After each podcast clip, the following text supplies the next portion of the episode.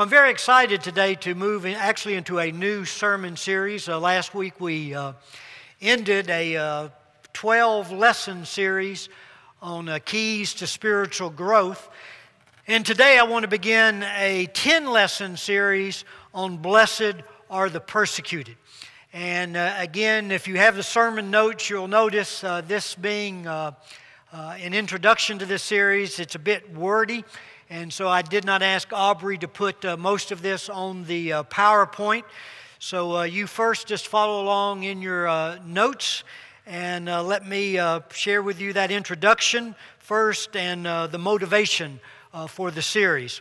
what we're going to do in this series is examine 10 different Bible characters who suffered persecution for their faith in God. Uh, today we'll look at uh, Joseph, uh, and actually it will probably take us uh, today and next Sunday uh, to look at Joseph, and then we'll look at David, uh, Jeremiah, Daniel, Esther, Nehemiah, John the Baptist, Peter, Paul, and then finally Jesus. we will not only discover how God uses persecution to purify his people and promote his kingdom, but hopefully we'll discover how we are to respond uh, when faced with persecution. Now, the motivation for the series why uh, do I believe God led me in this direction? Well, we are living in a post Christian era here in the United States of America where hostility towards followers of Christ is intensifying and becoming worse. Now, let me just pause right there. What I mean by a post Christian era, and I've talked about this many other times from the pulpit. Uh, we're at a time in the United States of America where the Christian perspective, the Christian worldview, is no longer the dominant view in this country. Uh, what has now become the dominant worldview is a secular, humanistic perspective that removes God uh, from the picture. And as God is removed, there's no basis for moral absolutes. There's no basis for the dignity and the value of human life. And as a result, we're seeing our society literally unravel uh, before uh, our eyes. And, and this secular worldview has not just invaded the secular culture, but also the church culture. Uh, I've shared with you many times from this pulpit uh, statistical studies that clearly demonstrate that even most of the people that profess to know Jesus in this country do not live by a Christian worldview. The, the, the Bible is not the basis for their decision uh, making. Uh, Kathy and I uh, went up to uh, Atlanta to celebrate our anniversary this past week just for a couple of days. And I was at the pool there in the hotel, and uh, I began to witness to a, to a young man and he shared with me that he uh, knew the Lord Jesus as, as, his Savior. And we began to, uh, he was discuss his life. He was uh, newly married, and they were involved in what sounded like a very good church. And it was interesting. He made the comment, you know, he said it's very difficult to find a good church today. It, see, it seems like, and this was his language. He said, it seems like most of the churches, it's just a feel-good experience. He said, I, I, I can share with you that most of my friends would say they profess Christ. Most of my friends go to church, but there's been absolutely no change in their lifestyle. They still live very ungodly lives, and they have this concept that they can just show up at church, ask God's forgiveness, and everything's okay, and they continue to just live any way they want, believing they have their ticket to heaven. And, and that sadly uh, has captured the church uh, today. The Apostle Paul, continuing in the sermon notes, the Apostle Paul warned that in the last days, what? Difficult times will come. And as a result, in that same chapter, 2 Timothy chapter 3, he says, All who desire to live godly in Christ Jesus will, not if, but will, suffer persecution. So, why is the persecution of uh, followers for Christ inevitable? Well, let me share with you very, very briefly four reasons. The first reason persecution is inevitable for any true follower of Jesus Christ is the Christian belief that there are moral absolutes rooted in God's character and revealed in God's Word for which all men will be held accountable to God. This is in direct opposition to a secular society which says the only absolute allowed is the absolute assistance, insistence that there are no absolutes. That is a perfect description of the age in which we live. The only absolute allowed is the absolute insistence that there are no absolutes. Therefore, there can be no tolerance for Christians who possess the absolutes of God's Word by which all men will be judged. The second reason persecution is inevitable is the ex- exclusivity of Christ. And by the exclusivity of Christ, I mean that Jesus is the only way to heaven which is a death blow to the autonomy of man. Since Christianity requires man to turn from going his own way and submit to Jesus as Lord. Therefore, it is easier to attack Christians as being narrow bigots than relinquish control and surrender to God. The third reason persecution is inevitable is the godly lifestyle and witness of believers, which serves as light, exposing sin and pointing people to Jesus. Since men, as it says in John 3, love darkness more than the light, they find it easier to try to extinguish the light rather than be exposed by the light. And then the fourth reason why persecution is inevitable is the believer's conviction the true believer, the true follower of Christ, that no person, no authority or government has the right to command what is contrary to God's laws. And if they do, it is the duty of the Christian to disobey. As the d- disciples said in Acts 5, we must obey God rather than men. Faith in God calls the believer to stand alone when necessary in obedience to God regardless the consequences. And of course, this often puts Christians on a collision course. Uh, with the culture, with the world in which we live. I just recently shared with you that in three states now California, Illinois, and Hawaii they enacted laws that, are, that have been signed by the governors, they're in place now, that mandate a pregnancy center to provide the women that come into them not only information about abortion, but referral for abortions, mandated by the law. That's a great example where these pregnancy centers and those that staff them, those of they're in a position where there's only one decision, and that is what? Not to comply. You can't comply with a law like that that's contrary to God's laws. And so you, you do not comply. You practice civil disobedience regardless of consequences, in order to remain true and faithful to Christ. And we're beginning to see those types of things happen in this country, and we should anticipate that only to intensify.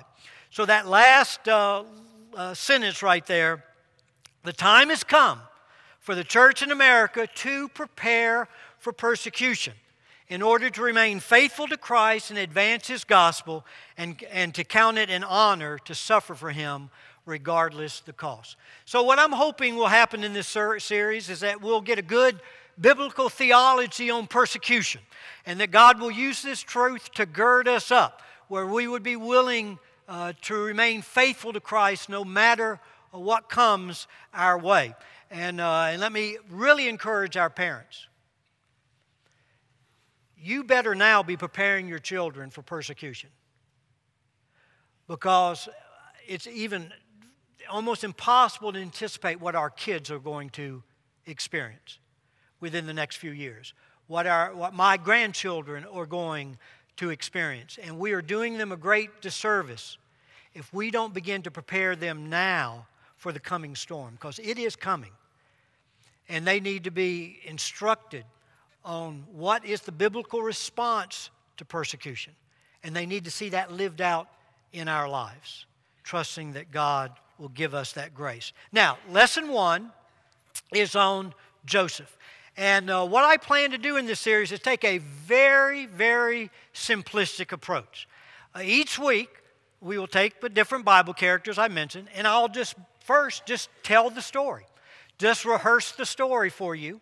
And then after telling the story, we will then extract from that life hopefully several lessons that we can apply to our lives. Now, let me mention one other thing before we get started. I'm focusing on persecution. When we get attacked for our faith in Jesus, but also understand everything that will be shared also applies to any adversity that you face, any suffering. And when you think about it, the best way to prepare for persecution is to what? Know God's grace in your present trials and adversities so that you become strong in your faith, strong in Christ like character. And so, again, everything that is shared not only relates to persecution, but any adversity that you're encountering right now. So, lesson one Joseph, and uh, let me provide you an overview of Joseph's life. You'll notice in your notes, I divided uh, Joseph's life into three segments. But before we look uh, at that, I, I, want us to look very briefly at the really big uh, picture.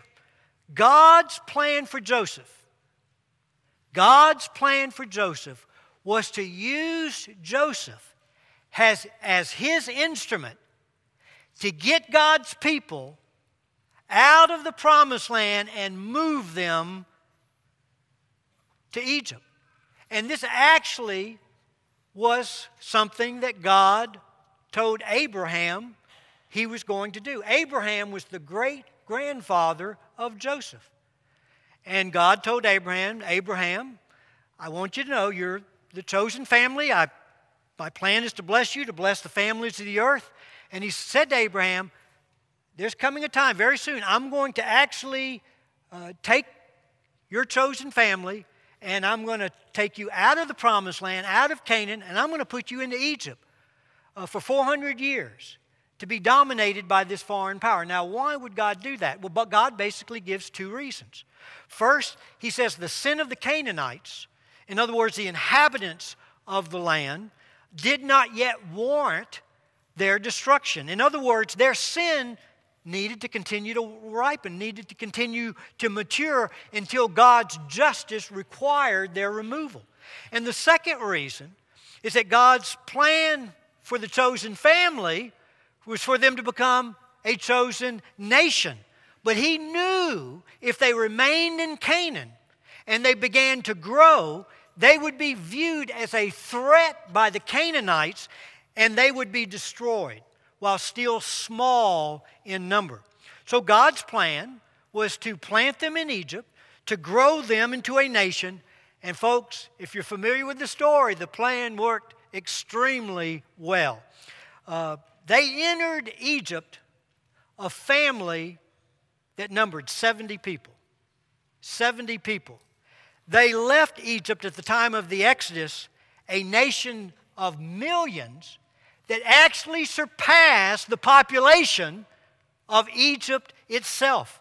And Joseph, Joseph was God's instrument to move the chosen people from Canaan to Egypt for their good. And as we will see, God uses the mistreatment that Joseph experienced, God used the persecution he experienced to accomplish all of that. God took something very, very bad and he turned something very, very good out of it. Therefore, in this first lesson, uh, and I don't want you to miss this, we discover a very important foundational truth that God uses persecution for the ultimate good of his people and to advance his kingdom. This is without exception in the entire Bible and in all of church history. And that's why when you examine the history of the church, persecution has always, always resulted in the growth of the church, both spiritually, in holiness and purity, and both numerically, as the authenticity of Christianity is put on display in very, very difficult, adverse situations. But do not miss this when Joseph was suffering persecution, when he was being mistreated, he didn't see any plan. He didn't see what we were just talking about. He didn't see any rhyme or reason in what he was experiencing. He couldn't see any good outcome. He had to trust God in the dark. Believing God was at work, although he couldn't see it, to fulfill his plan, just like you and I must do when we're suffering adversity or persecution. I love a wonderful verse in Isaiah chapter 50. It's uh, verse 10. It says, if you, if you are walking in darkness without a ray of light, trust in the Lord and rely on your God. Isn't that a beautiful truth? If you're walking in darkness without a ray of light, trust in the Lord and rely on your God. And that's the marvelous thing that we see in Joseph's life. So now let's just overview his life. Look at birth to 17, which the, this goes through uh, Genesis 30 through the 37th chapter of uh, Genesis, or the, the early verses of chapter 37. Uh, Joseph's father, of course, was, who knows? Jacob. And his mother was Rachel. Yeah, that's good. You can read. Who was the favorite, who was the favorite of Jacob's two wives, the other being Rachel's older sister, Leah. Uh, there was an intense rivalry between the sisters for Jacob's affections, which created a childbearing competition. Uh, Leah birthed six sons and a daughter, while Rachel, who struggled with infertility, birthed two sons, one being Joseph. There were also two concubines who each birthed two sons to Jacob. This all added up to one father, two wives, two concubines, four mothers, and 13 children, with Joseph being the next to the youngest and Jacob's favorite child. And although the family enjoyed tremendous material prosperity, and the 12 sons became the fathers of the 12 tribes of Israel from which God built this nation, the home sadly did not exemplify godly character, but was a picture of dysfunction filled with strife, envy, anger, lust, and deceit. Now, let me just give you a few examples of the level of dysfunction in this family. And not to be missed in all of this is the absolutely incredible passivity of Jacob, never to address any of these problems. He never tried even to remedy any of these problems. It's just astounding his passivity in his home. We start for, and there could be other examples given, but I'll just give you several. We start with how the two concubines came into the picture who each birthed two children to Jacob.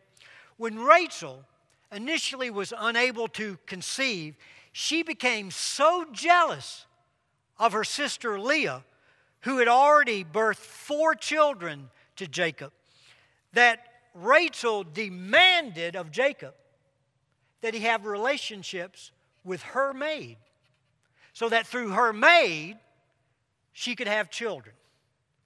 Well, not to be outdone, when Leah sees this happening, she gives Jacob her maid as well.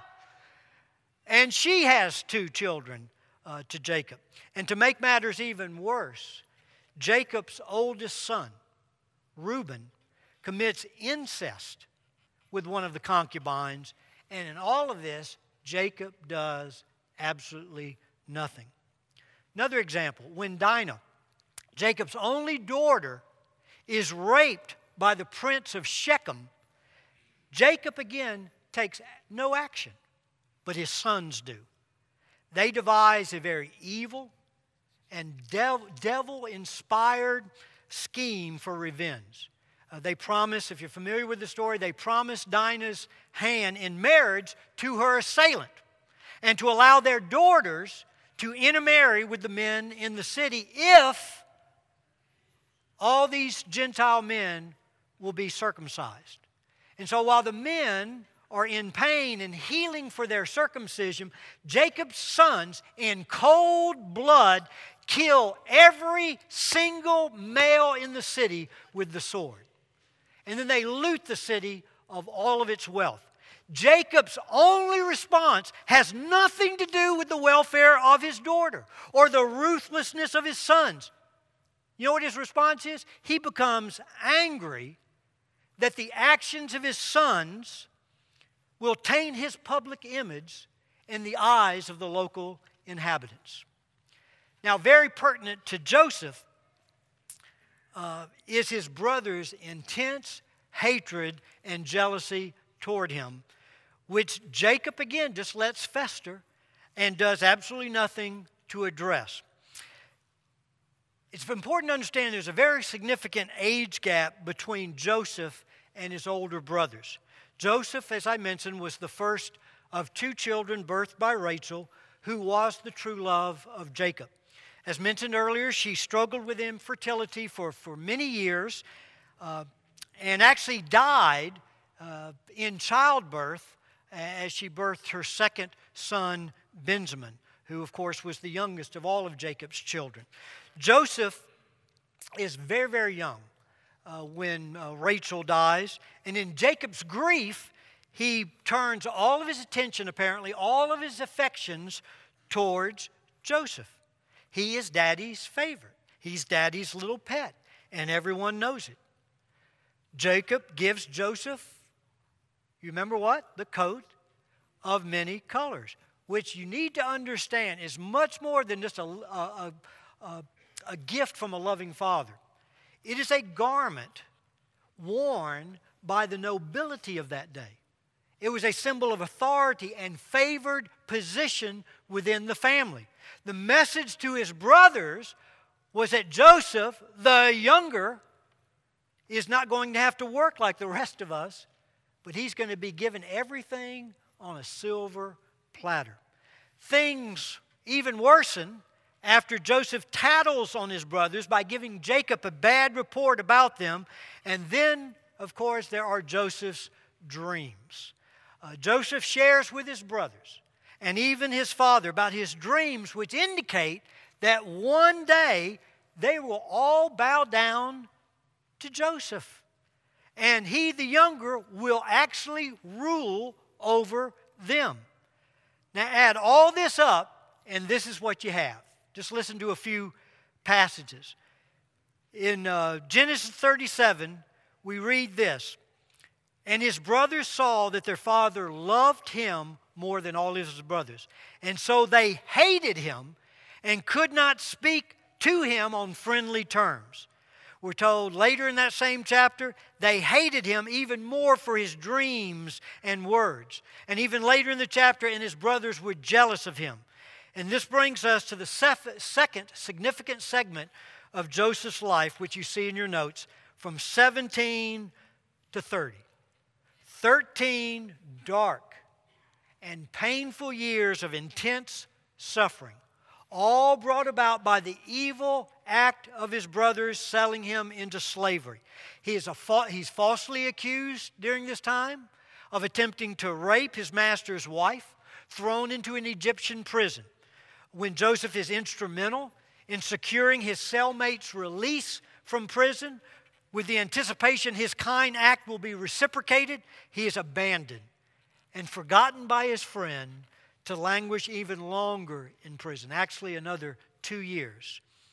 Now, let me fill in a few of the details. Joseph is sent by Jacob at the age of 17 to check on his brothers who were pasturing their flocks in Dothan. Uh, they lived in Bethel, and this would have been a trip of about 65 miles.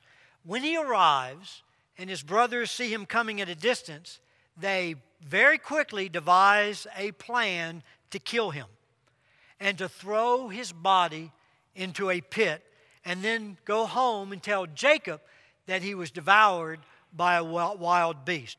Reuben, to his credit, the oldest, intervenes and he prevents immediate death. But they strip Joseph of his coat of many colors and they throw him into a pit. Bible says they have no conscience at all. The brothers are sitting down enjoying a meal together, and they suddenly see uh, this Ishmaelite caravan at a distance. And then they have this brilliant idea hey, man, what a wonderful way to get rid of Joseph and the same time make some money in the deal. So they sell Joseph into slavery for 20 shekels of silver. Uh, arriving in, uh, in Egypt, Joseph is bought by Potiphar, an Egyptian uh, officer. So here you have, think about this now, a 17 year old teenager, torn away from his family, the only land, the only religion that he's ever known. He's put into a culture where he could not initially speak the language. They do not share his values. Of course, they do not worship his God. But though a slave, we discover that he quickly stands out for his integrity and wisdom, and Potiphar gives him charge as a steward over his entire household. But just as things are looking up uh, for Joseph, enters Potiphar's wife, who is very attractive to Joseph. And day after day, the Bible says, literally, day after day, she tries to seduce Joseph, to have sexual relations with him. She finally corners him alone in the house. And she grabs him by his cloak and she appeals to him, Go to bed with me. And of course, you know exactly what Joseph did. He took off a running. Smartest thing you can ever do. Uh, sexual temptation is one of those areas that God never says to resist. He says to what? You resist it by fleeing, uh, getting out of there. And of course, his cloak is left in her hand. Enraged by the rejection, she begins to scream bloody murder, accusing Joseph of attempting to rape her. And of course, where does that end up putting Joseph? In a terrible Egyptian prison. And the scripture tells us in Psalm 105 they bruised his feet with fetters and they placed his neck in an iron collar. And he spent years and years and years in that prison. But in prison, as in Potiphar's house, Joseph is recognized very quickly by the jailkeeper for his integrity and his wisdom. And the jailkeeper puts all the prisoners under the charge of Joseph. After a period of time, Pharaoh's baker and cupbearer, they are both put in prison in suspicion of a plot against Pharaoh. After a long confinement, the Bible says, both of these men have dreams which Jacob interprets. And basically, what Jacob says is in three days, so sorry, Baker, but, ex- but Pharaoh is going to hang you. He's going to execute you. He's going to chop your head off. But he tells the cupbaker, in three days, you're going to be restored to your position. Joseph makes a strong appeal to the cupbearer to remember him when released, to put in a good word for him to Pharaoh, to get him out of the prison. And Joseph is actually excited about the prospects of his release, knowing the cupbearer will have a close relationship with Pharaoh. He'll literally be in Pharaoh's presence each and every day. But on his release, the Bible tells us the cupbearer forgets Joseph, just forgets him. And Joseph remains in prison, as I mentioned a moment ago, another long two years. So all of this adds up over 13 years to suffering for Joseph. Undeserved mistreatment, abuse, and betrayal by his own family, by his own flesh and blood. Loss of freedom and confinement to harsh and painful circumstances of a slave. Untrue accusations of the most horrific nature that he is a sexual offender that puts him in prison with fetters and a collar around his neck and then unfair abandonment from a friend that he helped. Now we come, praise him, to the good years, and that is 30 to death. Joseph died, by the way, at the age of 110. Uh, Joseph, as you know, is suddenly elevated from prisoner to prime minister of all of Egypt has greater authority than anyone else in Egypt other than Pharaoh himself. And this happens as a result of interpreting Pharaoh's dream. Remember, Pharaoh had a couple of dreams. We won't get into all that. One was about cows, one was about corn. And uh, He was troubled by his dream. None of his servants could provide the interpretation. And then, as, as Pharaoh is struggling with his cupbearer, he says, Oh, yeah, I remember old Joseph, this Hebrew slave in prison. He said, Hey, Pharaoh, there's this, there's this young guy in prison, this Hebrew slave, and he interpreted my dream, and, and, and the baker, and it happened just as he said. I, I think he might can help. And Pharaoh says, Get that kid out of prison, get him to me quick. Pharaoh tells him his dream. And Joseph said, Oh, yeah, Pharaoh, I'll tell you exactly what the interpretation is. Egypt's going to know seven years of plenty, but then it's going to be followed by seven years of famine. And then Jacob, I mean, Joseph goes a step further and he says, So, Pharaoh, this is what you need to do. You need to get ready for the years of famine. You need to find you a guy that's going to organize things and administrate things where you take a certain percentage of the grain that's gained in these seven and you store it away so that when the famine hits, it won't impact Egypt. And actually, you'll be having other nations coming to you to buy grain that is just going to increase uh, the wealth of your economy. And Pharaoh says, I don't need to look for anybody. You're the guy. You're the guy. If you can interpret the dream, you ought to be able to administrate that plan. And in a moment, he's elevated to prime minister of all of, the, of Egypt. And the rest of his years are lived in prosperity under God's blessing. And although he has the authority and he's given the perfect opportunity to exact revenge on his brothers for their cruelty and injustice, which again resulted in 13 long years of suffering, slavery, and imprisonment, he forgives them. And he returns their evil with great kindness in providing all their needs. And you know the story. The famine does hit, and when the famine hits, his family back in uh, Bethel, they're struggling to, to make ends meet, to survive. And Jacob sends his sons to Egypt to buy grain. And you remember when they show up, they don't recognize Joseph. I mean, Joseph, there's been many years. He's clean shaven with the Egyptian dress. And the scripture even tells us that he never spoke Hebrew to them. He always used an interpreter as if he didn't understand the Hebrew language and he only spoke Egyptian. And of course, they didn't recognize him, but he immediately recognized them. And then, you know, we won't go into the, all the intrigue and the plot, but eventually he uh, reveals himself to his brothers. He's reunited with them. His father brings the family uh, to Egypt uh, to care for them. And that's one of the great ironies of the story. God uses the mistreatment of his brothers towards Joseph to save them. That was the purpose in all of this to get this family from Canaan to Egypt to protect them and, as we mentioned, to grow them as a, as a, as a nation. And so, uh, instead of uh, exacting revenge on them, he shows loving kindness and forgiveness. Now, lessons to be learned from Joseph, and we're just going to look at the first one uh, today, and then we'll save the second two for next Sunday. The first lesson is this choose God's righteousness when there appears to be no expectation of reward.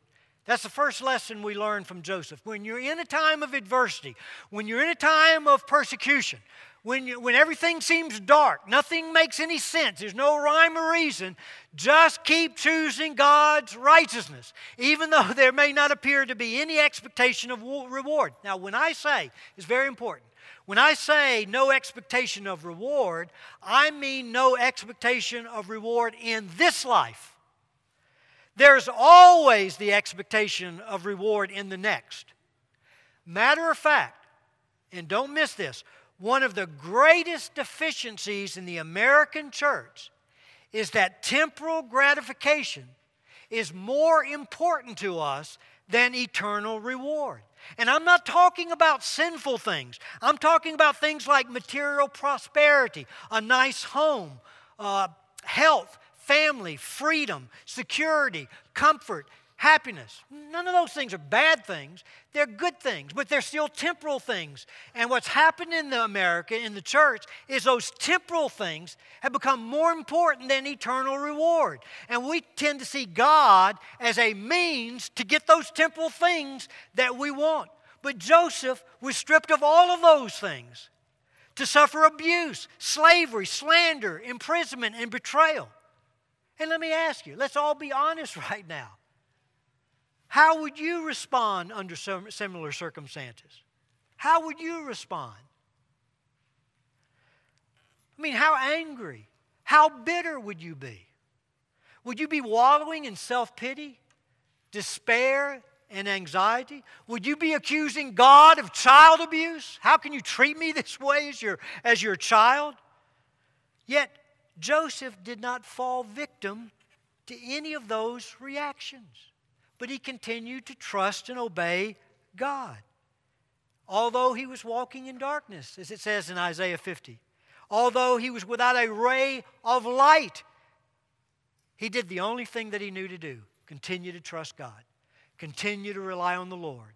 Continue to choose the right actions, the right attitudes, and remain faithful to God. In Genesis 39, it makes no difference, absolutely no difference, whether Joseph is a slave in Potiphar's house or whether he's being tempted by Potiphar's wife or languishing for years in prison. He always chooses righteousness. He didn't understand what was going on. He was struggling trying to figure it out, but he understood there's only one thing I can do choose the right thing to do. And listen to me, folks. And bottom line, how can anything really go wrong if God is leading and you are following? And that was Joseph's attitude. All I know to do is follow what I understand God's will to be what God's Word is, His commands, to walk in integrity, to walk in wisdom, to honor Him. Even if the path is through suffering or persecution, it is only because God knows that is the way to true blessing. That is the way to that which is good, true good, as we learn from Joseph's life. So, yes, Joseph was a slave in Potiphar's home. But first and foremost, he was what? God's slave, God's servant, to serve God's agenda. And yes, Joseph's bed may have been on a prison cell floor for refusing to go to bed with Potiphar's wife, but he was a free man because his conscience was free. When tempted by Potiphar's wife, Joseph said, How then can I do this great evil and sin against God. And yes, Joseph may be confined in prison, but he's forever chained to God by his love. After Joseph was put in prison, we read in, in, Genesis 39 21, but the Lord was with Joseph and extended kindness to him. Yes, things were bad for Joseph. Things went from bad to worse for Joseph. But he followed a God who causes all things to work for our good. Amen? And he trusted God. Now, now listen carefully, beloved. Here it is, right here, as we close. Joseph teaches us. Joseph teaches us that no person,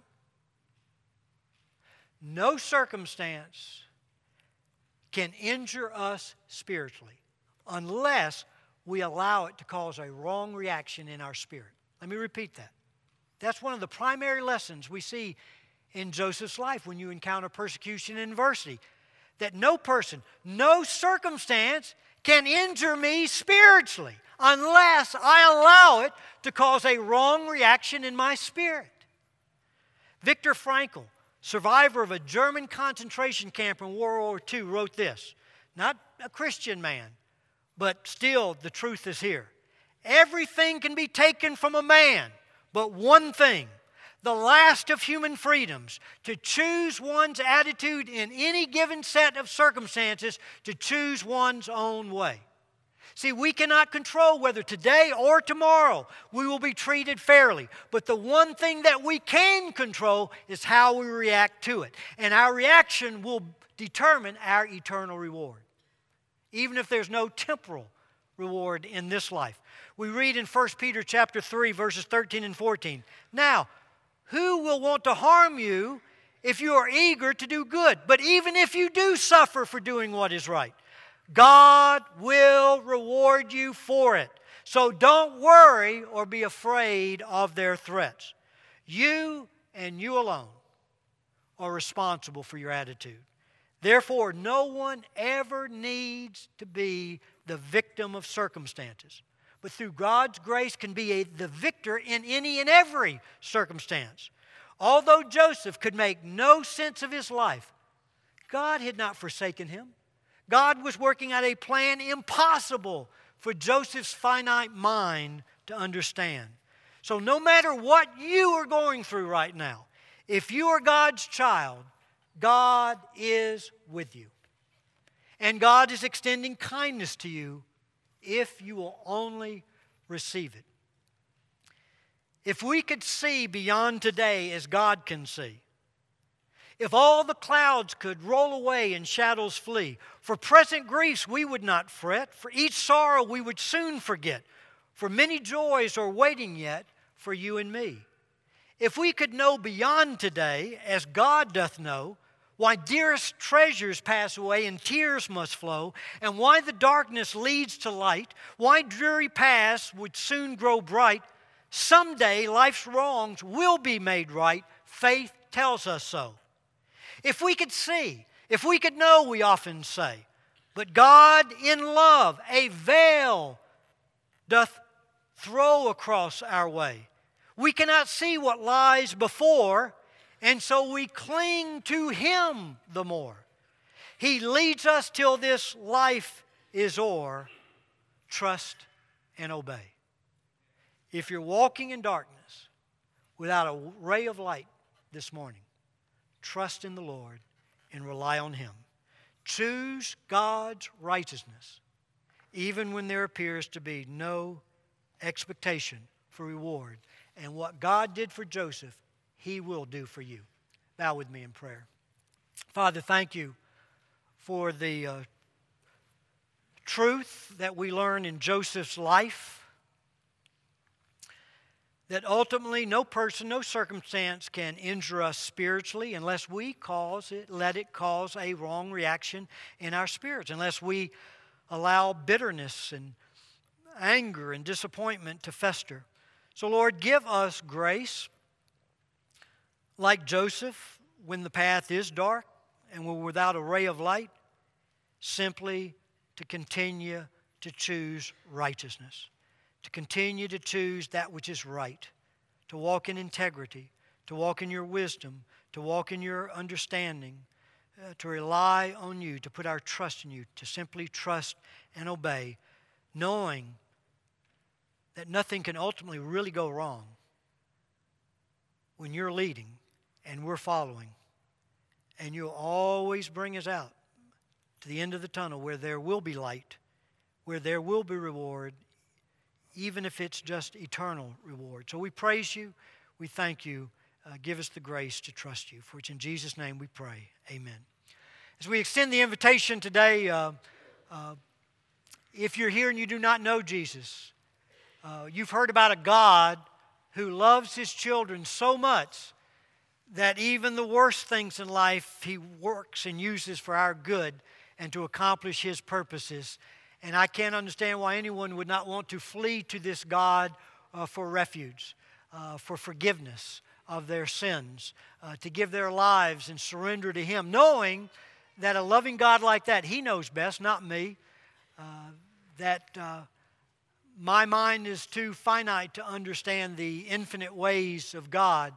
But praise God, I can put my hands in the life of the potter and trust, trust Him. Uh, possibly you're here and God's leading you to unite with the Edgewood family, I would encourage you to come forward at this time to present yourself to the church family for that uh, purpose. And so I'll remain here to stand to receive anyone that has a decision of any nature, and you just be obedient to what God has spoken today. So please stand as the invitation is extended.